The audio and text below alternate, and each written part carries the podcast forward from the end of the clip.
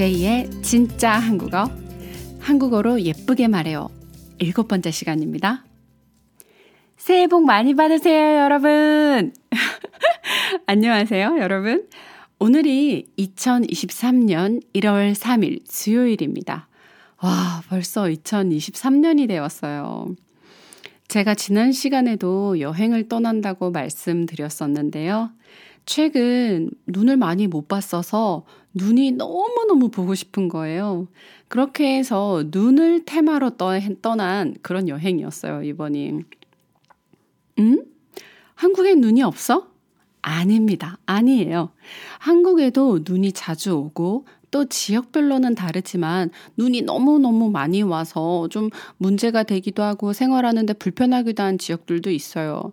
그리고 한국은 어, 강원도라고 조금 북한과 가까운 쪽 지역, 남쪽 한국, 사우스 코리아에서는 가장 높은 지역, 강원도 쪽 지역에서는 2018년 동계 올림픽이 열리기도 한 평창이란 지역도 있어요. 그만큼 동계 올림픽을 열 만큼 뭐, 그쵸, 눈도 많고 아주 추운 지역이 있거든요. 코로나로 인해서 한 2년 정도 해외여행을 전혀 못 나갔었는데 너무너무 나가고 싶어서 이번에는 눈도 볼 겸 오랜만에 해외여행도 할 겸 한국과 아주 아주 가까운 일본으로 8박 9일 정도 다녀왔습니다. 제가 간 곳은 일본의 홋카이도라는 섬 안에 있는 삿포로라는 도시를 중심으로 그 근처 지역도 함께 일부분 여행을 다녀왔었는데요. 그 중에서도 가장 인상 깊었던 곳이 BA라는 지역이 있었어요. BA. 제가 정말 이 세상에 태어나서 여태 본 모든 눈과 비를 합쳐도 그 지역에 있는 것만큼 안 될 것 같았어요. 정말 온 세상이 하얗고 온 세상이 무슨 어 막 얼음의 마법에 눈의 마법에 걸린 것처럼 너무너무 아름답고 신비한 지역이었어요. 어, 그래서 진짜 이번 여행을 정말 잘 갔다 왔다고 생각하고 있습니다. 자, 여행의 행복한 경험을 뒤로 하고 이번 주 주제는요. 두구두구두구두구두구두구두구두구 제가 이 두구두구두구 이 북 드럼 소리를 어딘가에서 이 그 음성 파일을 따서 언젠가 여기에 붙일 수 있는 날이 오기를 여러분 제발 좀 기도해 주세요. 제가 그걸 너무 하고 싶은데 아직 소스도 못 찾았고 어떻게 해야 될지 몰라서 헤매고 있습니다. 자, 두구두구두구두구 이번 주 주제는 나만의 피로를 푸는 방법입니다. 와, 재밌겠죠? 자, 그러면 나만의 피로를 푸는 방법에 대해서 이야기를 한번 시작해 보도록 하겠습니다.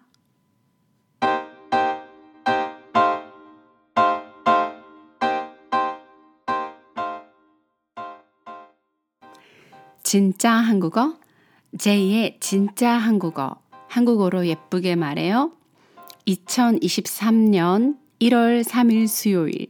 일곱 번째 주제 나만의 피로를 푸는 방법.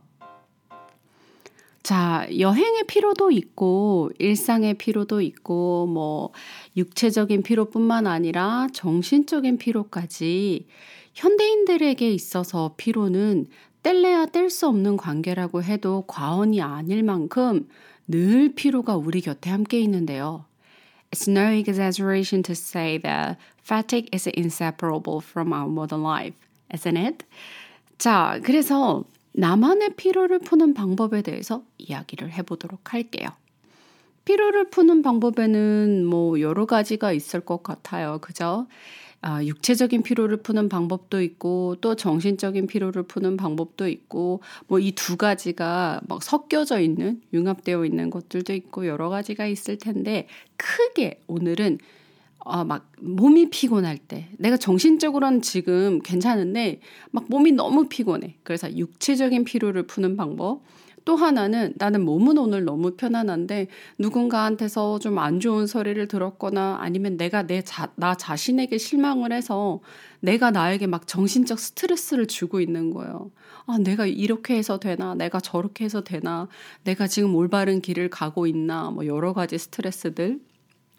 그래서 이렇게 육체적 피로, 정신적 피로를 푸는 방법을 크게 두 가지를 나눠서 설명을 해보도록 할게요. 자, 그럼 첫 번째로 육체적 피로를 푸는 방법에는 뭐가 있을까요? 여러분, 여러분은 몸이 너무너무 피곤할 때 어떻게 하시나요? 사람들마다 뭐 저마다의 방법이 있겠지만 저는 반신욕 하는 걸 좋아해요. 좋아하는 음악을 들으면서 반신욕을 하면서 또 때로는 책을 읽기도 합니다. 반신욕 하면서요.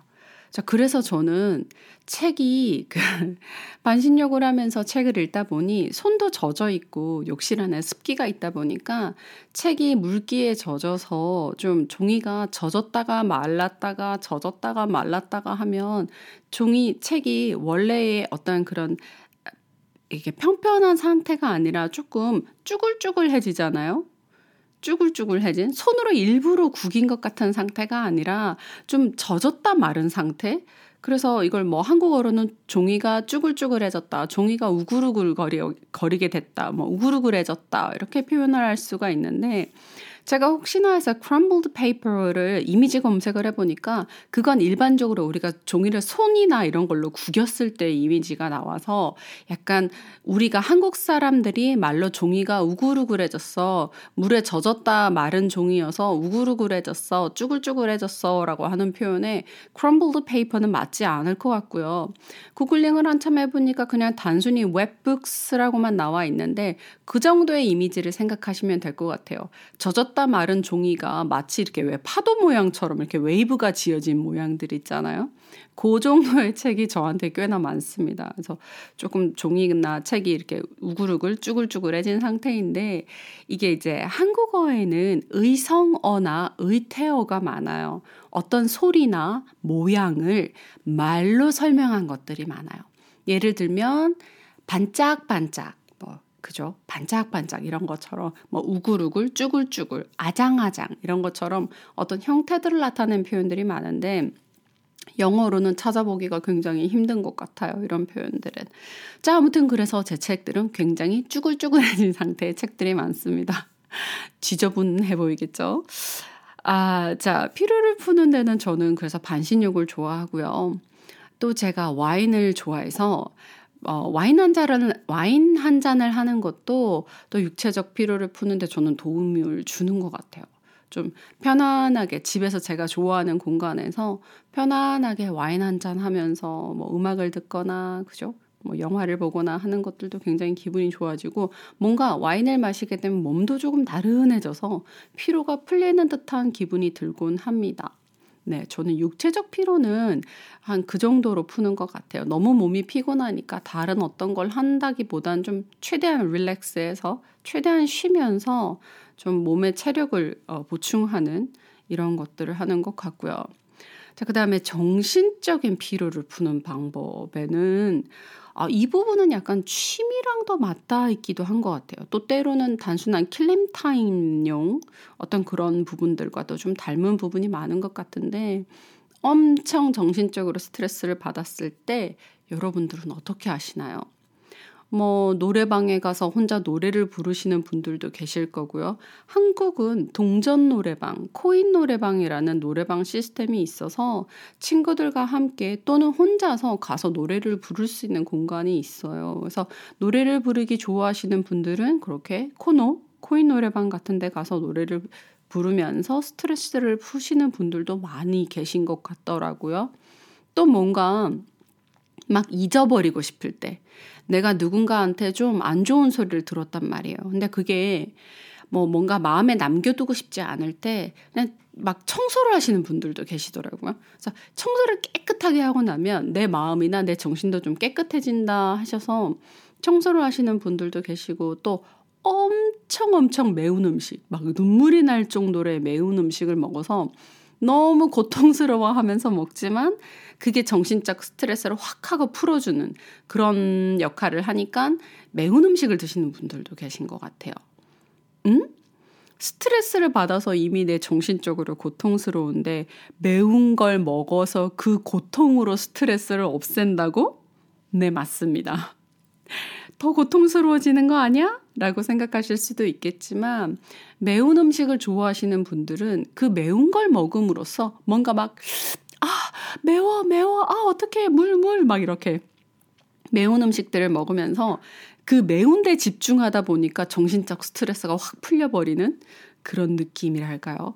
아, 저도 뭐 한국인들한테 맵부심이라는 말이 있어요. 자부심이라는 자부심의 부심과 매운 음식, 맵다의 맵을 따와서 맵부심이라는 말이 있는데 매운 걸 잘 먹는 정도, 매운 음식을 잘 먹는 정도를 맵부심이라고 해요. 어, 나 맵부심 있어. 이렇게 누군가가 말을 한다면 그건 그 사람이 자기가 매운 음식을 잘 먹는다는 뜻이에요. 저는 개인적으로 제가 매운 음식을 잘 먹는 사람인 줄 알았어요. 그런데 제가 먹고 보니 생각보다 제가 매운 음식을 못 먹더라고요. 그런데 너무너무 좋아합니다. 매운 음식을. 그래서 떡볶이, 불닭볶음면 이런 거 너무 좋아해서 저도 이제 아주 뭐 사소한 스트레스가 있을 때는 매운 음식을 좀 먹기도 하는 것 같아요. 크게 보면 저는 좀 뭐 사람마다 다 그렇겠죠. 그때그때 상황마다 조금 다르기도 하잖아요. 그래서 뭐 좋아하는 영화를 보면서 와인 한 잔 하면서 스트레스를 풀 때도 있고, 저는 이러나 저러나 와인을 마시네요. 진짜 와인을 너무 좋아해서 언젠가 와인과 관련된 이야기도 한번 해보고 싶어요. 자, 와인을 제가 너무 좋아합니다. 자, 아무튼. 자, 그래서 영화를 보면서 와인을 마실 때도 있고, 또 어떨 때는 수영장에 가서 수영을 하기도 해요. 물 속에 들어가면 뭔가 좀 심리적으로 안정되는 느낌이 있더라고요, 저는. 그래서 물 속에 들어가서 수영을 하면 뭐랄까, 그 수영을 할 때 들리는 수영장 안에서의 소리들이 있잖아요. 귀, 귀 주변을 스쳐 지나가는 물의 소리도 그렇고, 내가 운동하고 있지 않아도 다른 사람들이 뭐 첨벙첨벙 운동하면서 나는 어떤 그런 소리, 물소리, 이런 소리들이 저는 뭔가 정신적 해방감 같은 걸 준다고 느끼게 되더라고요. 그리고 또 운동을 하게 되면 막 심장박동수가 올라가게 되잖아요. 숨이 헉헉 차게 되면서 오히려 숨이 헉헉 차고 막 심장이 터질 것처럼 운동을 하다 보면 오히려 머리가 좀 비워지고 복잡했던 생각, 생각들이 좀 단순하게 정리되는 듯한 기분이 들어서 수영을 하곤 합니다. 이것 외에도 또 종이 A4지 한 두세 장 정도를 꺼내놓고 앞뒷면으로 종이 앞면, 종이 뒷면에 빽빽하게 제가 취미로 공부하고 있는 어떤 외국어 단어나 문장, 표현 같은 것들을 손으로 직접 써서 단어를 외운다든지 하면 전 좀 정신적 스트레스가 풀리더라고요. 정말 한 두세 장 정도를 단어를 외우고 쓰고 입으로 말하고 이러다 보면 이 뭔가 정신적 스트레스가 풀리고 이런 거 있지 않아요? 내가 타인에게서 받은 어떤 정신적 스트레스를 부정적인 방향으로 이끌어가지 않고 오히려 받은 스트레스를 내가 보다 더 생산적이고 좀 다소 긍정적인 방향으로 승화시켰다라는 기분이 들어서 제가 제 자신에게도 좀 아, 나, 나 기특하다, 나 오늘 착했다, 막 이렇게 생각하게 되기도 해서 저는 이 방법도 자주 쓰는 것 같아요. 그 예전에 들은 말인데 한국의 유명한 프로게이머 선수 중에 페이커라는 분이 계세요. 혹시 이 방송을 들으시는 분들 중에 게임을 좋아하시는 분들 중에 어, 나 페이커 알아 라고 하시는 분들도 계실 것 같은데 그 페이커님께서 어떤 말씀을 하셨냐면 타인들, 특히 인간관계에서 다른 사람으로 인해서 스트레스를 받았을 때 어떻게 하시냐라고 했더니 이분이 그러시는 거예요. 남이 나한테 버린 쓰레기를 내 주머니에 하루 종일 놓고 다닐 이유가 없다라는 거죠. 저도 정말 그 말에 공감하거든요. 타인이 나를 불쾌하게 했었어도 그걸 내가 계속해서 곱씹고 반복해서 생각하면서 괴로운 마음을 증폭시키기보다는 그건 그거대로 털어버리고 뭐 그 사람이 버린 쓰레기는 내가 가지고 있을 필요가 없잖아요. 그냥 한 귀로 듣고 한 귀로 흘려버리고 오히려 그 나쁜 마음을 최대한 보다 좀 더 긍정적인 마음으로 바꾸도록 노력하는데 저는 좀 더 에너지를 쓰고 싶어 하는 편이에요. 네, 저는 뭐랄까, 저도 기분이 나빠질 때도 있고 좋아질 때도 있고 사람이니까 그건 너무 당연한 거잖아요. 다양한 감정들이 있는 건. 그 하지만 타인으로 인해서 제 감정이 나빠지게 내버려 두지 않으려고 노력하는 편입니다. 그래서 A4지에 막 단어를 외우고 하다 보면 열심히 뭐 공부도 했다는 느낌도 들고 뭔가 건설적으로 제가 어떤 제 감정을 컨트롤한 것 같아서 굉장히 그런 부분들이 좋더라고요. 자, 또 그리고 어떨 때는 뭐랄까, 에, 우리가 정신적으로 받은 스트레스를 누군가한테 말해서 위로를 받고 싶기도 하고 이렇지만 또 어떨 때는 누군가 아무에게도 말하고 싶지 않은 일들도 있잖아요. 친구나 가족분들한테 걱정을 끼쳐드리기도 싫고, 또 때로는 내가 너무 나약해 보이는 것 같아서 또 그것도 싫고, 그럴 때 저는 잡니다. 그냥 한숨 푹 자고 나면 정말 잠, 좀 전까지, 잠들기 전까지 고민했던 문제들, 심각하게 생각했던 문제들이 깨고 나서, 음, 별거 아니었네. 내가 왜 아까 그렇게 화가 났었지? 근데 왜 아까 내가 그렇게 좀 기분이 안 좋았었지? 할 때도 있더라고요. 단, 저는 스트레스 때문에 스트레스를 풀기 위해서 잠을 잘 때는 최대한 기분 좋게 잘 잘 수 있는 환경을 만들고 난 다음에 잠을 자요. 일단 절대 울다 지쳐서 소파 위에 쭈그려서 잠들지 않습니다. 그건 정말 최악인 것 같아요. 저는 잘잘수 있는 환경, 그러니까 깨끗하게 샤워하고 내가 좋아하는 향수나 좋아하는 body mist 같은 거를 뿌려서 기분 좋은 향기를 맡으면서 그렇게 자야 뭐랄까 자고 일어났을 때 내 모습이 너무 막 이상하지 않잖아요. 잘 잘 수 있는 환경, 뭐 아까도 말씀드렸듯이 향수나 body mist 같은 거 기분 좋은 향기, 내가 가지고 있는 것들 중에 아 나는 이 향기를 선택하겠다. 선택을 해서 기분 좋은 향기를 뿌리고 또 침실 온도도 좀 최대한 따뜻하고 포근하게 맞춰놓고 때때로는 조명도 살짝 켜놓고 그렇게 해서 자야 자고 일어났을 때도 나한테도 향기 좋은 기분 좋은 향기도 나고 방도 따뜻하고 따뜻한 불빛 도 있고 해서 아 좋다 깨고 났을 때 좀 뭔가 편안하고 안락한 기분이 들게끔 그렇게 환경을 좀 조성해서 잠이 들곤 하는 것 같아요. 그렇게 해야 일어났을 때 산뜻하고 개운한 기분이 들더라고요. 자, 뭐랄까. 오늘은, 그래서 오늘은 육체적 피로 혹은 정신적 피로를 푸는 방법에 대해서 여러 가지 이야기를 해보았는데요. 우리 진짜 한국어 애청자분들은 어떤 방식으로 피로를 푸실까요? 또 피로를 푸는 데는 뭐 개인적 어떤 상황이나 개인적 성격 혹은 또 문화에 따라 또 제가 경험하지 못한 어떤 방법으로 스트레스를 푸는 분들도 계실 것 같아요. 자, 오늘은 요런 여기까지 피로를 푸는 방법에 대해서 이야기를 해보았는데요. 다, 자, 다음 시간에는 또 더 재밌는 주제로 이야기를 해보도록 하겠습니다. 아, 여러분들 중에 혹시 한국어로 shadowing 연습을 하고 게, 아, 싶다는 분들이 계신 것 같아서 그래서 제가 다음 주나 다음 다음 주 정확히는 모르겠지만 여러분들이 shadowing을 할 만한 파일도 한번 업로드 해보도록 하겠습니다. 자, 아, 여기까지 들어주셔서 너무너무 감사하고요. 여러분들 오늘 하루도 좋은 하루 보내세요. 감사합니다. 다음 시간에 만나요. 안녕!